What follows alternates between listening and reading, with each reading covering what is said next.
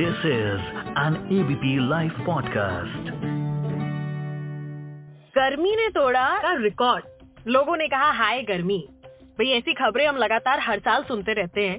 जितने रिकॉर्ड गर्मी ने बनाए हैं, अपने नाम, उसे टक्कर सिर्फ़ आश्रिता फरमन दे सकती हैं, जिन्होंने 600 से ज़्यादा गिनीज वर्ल्ड रिकॉर्ड अपने नाम बनाए। कोई ना कोई रिकॉर्ड तो इस साल भी टूटेगा, क्योंकि फरवरी के महीने से ही गर्मी ने अपना काम करना शुरू कर दिया है। मैं जब जब ये खबर सुनती थी, यही सोचती थी कि ये गर्मी रिकॉर्ड कैसे तोड़ती है? हर साल ही गर्मी अपना रिकॉर्ड तोड़ती है। वैसे, ऐसा पहली बार नहीं है। साल 2006 में फरवरी के ही महीने में टेम्परेचर जो है, वो बढ़ा हुआ आया था। और 1953 में भी ऐसा हुआ था। और इस बार भी टेम्परेचर लगभग 40 डिग्री सेल्सियस के आसपास पहुँचा है फरवरी के महीने में। फरवरी के महीने में आखिर क्यों दस्तक दी है गर्मी ने? क्या इससे गर्मी बहुत ज़्यादा पड़ेगी? और इसका असर क्या होगा? आज इसी के बारे में डिटेल में बात करेंगे। मैं मानसी हूँ आपके साथ एबीपी लाइव पॉडकास्ट पर लेकर के एफआईआई मेरे साथ में यहाँ पर जुड़ चुके हैं। नमस्कार सब सुनने वालों को। मेरा नाम महेश पलावत है। मैं वाइस प्रेसिडेंट हूँ मीटियोलॉजी और क्लाइमेट चेंज का स्काईमेट वेदर जी आपका बहुत बहुत स्वागत है एबीपी लाइव पॉडकास्ट पर। सबसे पहला सवाल जो लेना चाहूँगी वो यही कि पिछले साल भी यही खबरें आ रही थी कि गर्मी का 122 साल का रिकॉर्ड टूटा। हर साल गर्मी इतने सालों का रिकॉर्ड क्यों और कैसे तोड़ती है सर? देखिए जो अभी तक हमने जब से डेटा इकट्ठा करना शुरू किया है वो 122 साल हो चुके हैं। और ये जो पिछले साल दिसंबर था वो पूरे 122 सालों में सबसे ज़्यादा गर्म रहा। तो ये जो डेटा इकट्ठा होता है उसका एवरेज निकाला जाता है महीने महीने दर महीने हम्म। और फिर जो नया डेटा आता है उससे हम कंपेयर करते हैं तो पता लगता है कि हाँ ये रिकॉर्ड टूटा है और अगर देखा जाए तो पिछले जो 10 साल हैं हम्म। वो पूरी दुनिया के लिए सबसे ज़्यादा गर्म रहे हैं। हालाँकि जैसे आपने बताया 2006 था उन्नीस सौ तिरपन था ये अपवाद है एक्सेप्शन है जो बीच बीच में एक ऐसा होता है। हम्म। लेकिन ओवरऑल आप देखेंगे तो ग्लोब का टेम्परेचर धीरे धीरे बढ़ रहा है और उसका क्लाइमेट चेंज से इसको जोड़ा जा सकता है ग्लोबल वार्मिंग क्लाइमेट चेंज से क्योंकि धीरे धीरे जो ग्रीन हाउस गैसेज बढ़ रही हैं उससे क्या हो रहा है कि अर्थ का जो एटमोस्फियर है वो गर्म हो रहा है। ग्रीन हाउस गैसेज क्या होती है वो जो सन की एनर्जी होती है जो इंसुलेशन आता है उसको ट्रैप करती है। अगर वो ज़्यादा होती है तो एनर्जी ज़्यादा क्रैप होती है और उसके उससे क्या होता है कि ये जो ग्लोबल टेम्परेचर है वो धीरे धीरे बढ़ता है। तो यही कारण है कि टेम्परेचर बढ़ रहा है। जी। फरवरी के महीने में गर्मी का शुरू होना क्या ये नॉर्मल है या नहीं? जल्दी नहीं। गर्मी आने का किस पर क्या क्या असर पड़ेगा?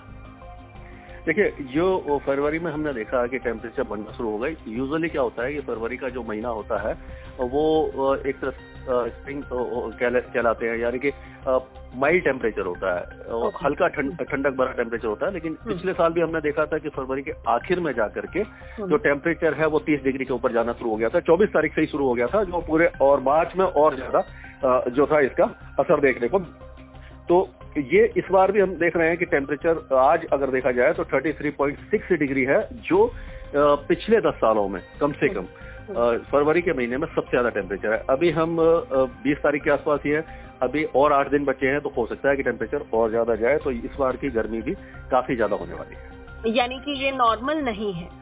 ये बिल्कुल नॉर्मल नहीं है और समय से पहले गर्मी आ रही है। पिछले साल भी आई थी इस साल भी समय से पहले आई है जी जल्दी गर्मी आने का किस किस पर क्या असर पड़ेगा? देखिए, सबसे पहले तो हीट स्ट्रेस बढ़ता है, लोगों के ऊपर ये असर पड़ता है कि जो उनकी जो काम करने की क्षमता है वो कम हो जाती है। जो खास करके जो इंडस्ट्रीज़ होते हैं, उनको गर्मी में काम करना पड़ता है। और सबसे ज़्यादा जो इम्पैक्ट है वो किसानों के ऊपर पड़ता है क्योंकि जो इस समय जो खरीफ की फ़सल है जैसे हम्म। गेहूँ है और सरसों है ये पकने के उस पर आ गई है तगार पर आ गई है तो इस समय इनको इस फ़सल को थोड़ा ठंडा मौसम चाहिए होता है जिससे कि उसके दाने अच्छी तरह वो हो पाए। लेकिन क्या होता है कि अगर गर्मी आ जाती है तो दानों की क्वालिटी कम हो जाती है और ईल्ड जो है वो भी कम हो जाती है दस से पंद्रह परसेंट की कमी हो सकती है इस साल। जी। जी। अब ऐसा भी सुनने में आ रहा है कि सर्दी के बाद सीधा बसंत को स्किप करके गर्मी आ गई है। तो क्या ये सच है, सर? जी हाँ आप देखिए कि जैसे ही अभी कुछ दिन पहले ही 10-15 दिन पहले, इतनी ज़्यादा सर्दी थी कि लोग पूछ रहे थे कि मतलब ये सर्दी से कब छुटकारा मिलेगा? और। सर्दी से छुटकारा मिलके जो एक होता है, जो माइल्ड विंटर आती है लगता है कि हाँ अभी कंफर्टेबल वेदर है, आप आराम से रह सकते हैं। तो वो सब नहीं आया और सीधा ही गर्मी आ गई। और जैसे आपने बताया कि कांडला में, भुज में और राजकोट हो गया, जो गुजरात के कई इलाके हैं थर्टी नाइन फोर्टी डिग्री तक टेम्परेचर चला गया है। और मुंबई में भी थर्टी सेवन से ऊपर टेम्परेचर चला गया है। जी। जी। अच्छा बसंत क्योंकि स्किप हो गया तो बसंत का तो मौसम लोगों को नहीं देखने को मिला।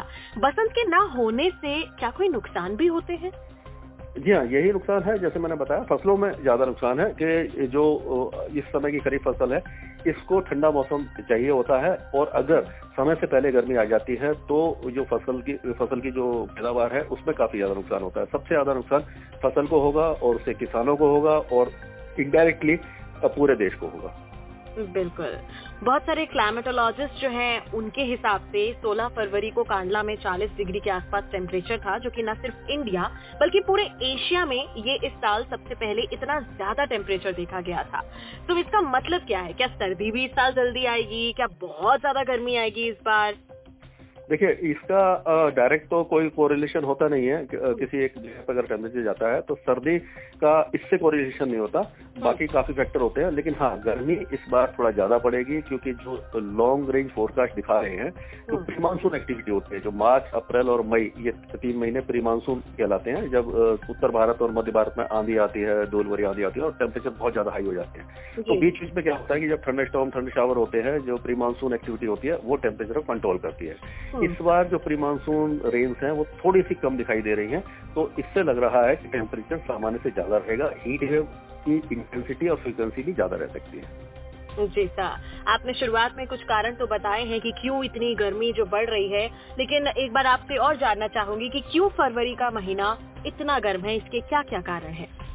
अभी अगर देखें तो दो बहुत बड़े कारण दिखाई दे रहे हैं इस साल के लिए हम्म। जो वेस्टर्न डिस्टर्बेंस है जो पश्चिमी विक्षोभ जिसको कहते हैं जो अक्टूबर से लेकर फरवरी मार्च तक आते हैं पहाड़ों पर स्नोफॉल देते हैं हम्म। तो नवंबर दिसंबर में नहीं आए बहुत हल्के आए स्नोफॉल नहीं हुई केवल जनवरी में हैवी स्नोफॉल हुआ है उस समय जनवरी में बहुत ज़्यादा ठंड पड़ी लेकिन उसके बाद फरवरी में भी जब आने चाहिए तो अब क्या हो रहा है कि वेस्टर्न डिस्टर्बेंस तो आ रहे हैं एक के बाद एक हम्म। लेकिन वो इतने कमज़ोर है कि वो बारिश और फल नहीं दे पा रहे लेकिन उसका उल्टा नुकसान ये हो रहा है कि जब पश्चिमी विक्षोभ या वेस्टर्न डिस्टर्बेंस आते हैं तो उत्तर से चलने वाली जो पहाड़ी पहाड़ों से जो बर्फीली हवाएँ चलती हैं जो महाराष्ट्र तक पहुँचती हैं तेलंगाना तक पहुँचती हैं उसको ये रोक देते हैं तो अगर बीच में गैप होता है दो वेस्टर्न डिस्टर्बेंस के तो उत्तरी हवाएँ पहुँच पाती हैं, लेकिन ये लगातार इन हवाओं को रोक रहे हैं। एक तो ये कारण है दूसरा कारण यह है कि एंटी साइक्लोन बना हुआ है जो उत्तर पूर्वी अरब सागर के ऊपर बना हुआ है तो हम्म। उसके कारण क्या होता है कि घड़ी की दिशा में क्लॉकवाइज डायरेक्शन में विंड्स रोटेट करती हैं तो हम्म। जो सिंध है और बलूचिस्तान और थार डेजर्ट है वहाँ से गर्म हवाएँ जो है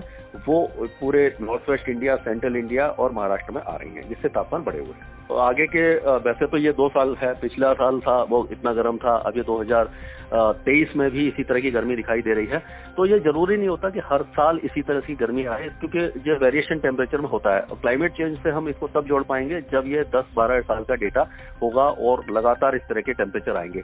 तो हो सकता है कि अगले साल वेस्टर्न डिस्टर्बेंस ज़्यादा आए और राहत मिले क्योंकि कभी कभी ये जो वेरिएशन होते हैं वो होते रहते हैं।